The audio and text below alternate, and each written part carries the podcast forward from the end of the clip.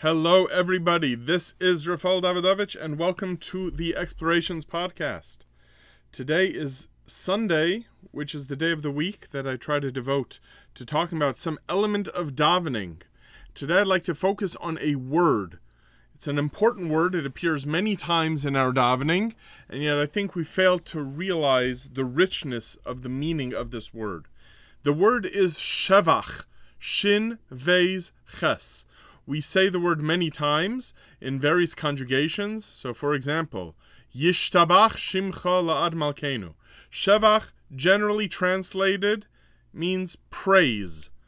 Yishtabach Shimcha means may your name be praised. We say in the davening at the beginning of Psukei de Zimra, Melech Mehulal Batishbachos. God, you are the King who is praised with praises. Mehulal from the word Hallel, tishbachos from the word shevach. They both tend to be translated in English as praise. But the word shevach has a distinct meaning that I would like to introduce to you. The meaning of shevach in the language of the Talmud, when the Gemara uses the word shevach, it seems that its meaning, when not employed in a religious context, has a meaning of something that appreciates in value so that, for example, if you have something that was worth $100, and then not through the evil forces of inflation, but rather through the healthy forces of somehow enhancing the property or the item that you have received, it is now worth $200 because of the effort that you have put into it. So that appreciation in value from $100 to $200, that is called in the language of the Gemara, shevach. Now, obviously, that does not mean praise, but it does mean what we would call appreciation. And isn't it interesting that the word appreciation in English as well has this meaning of acknowledging the greatness of something, the high quality or value of something.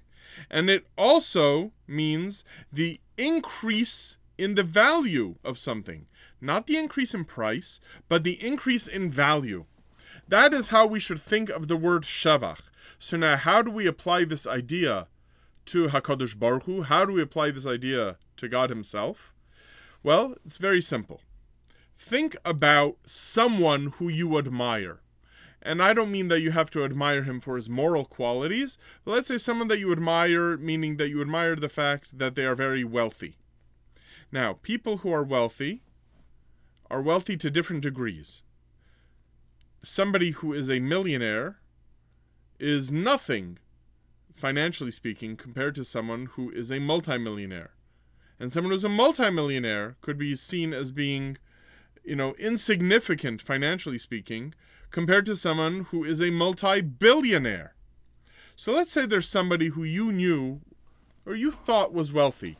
However, your definition of wealth was that he had $1 million in assets and someone would ask you, Tell me, is this fellow wealthy? And you would say, Of course. He has one million dollars. Well, somebody who understands the value of money today, as opposed to the value of money in the late 60s, when they hear you say the number $1 million with a sense of satisfaction or being impressed, they will laugh in your face because they will say, a million dollars, that's nothing. Now, obviously, that's a lot of spending uh, change. However, in the sense of real economic clout, having a million dollars is nothing compared to someone who has a hundred million dollars or who has a billion dollars. So too, when it comes to our appreciation of Hakadosh Baruch Hu, so many of us in the limited religious sense of saying, wow, God makes the sun rise and the sun set, and the moon and the oceans. That's one level of appreciating God. But then something happens, and the shift occurs while we are singing Psuke de Zimra, the Psalms of Praise in the morning, as we move on to saying the blessings before the Shema, which is that we acknowledge, and we're forced to acknowledge, that we should be impressed by God, not just because He has created trees and animals and wild animals and insects, all of which are very impressive but because he has created life itself.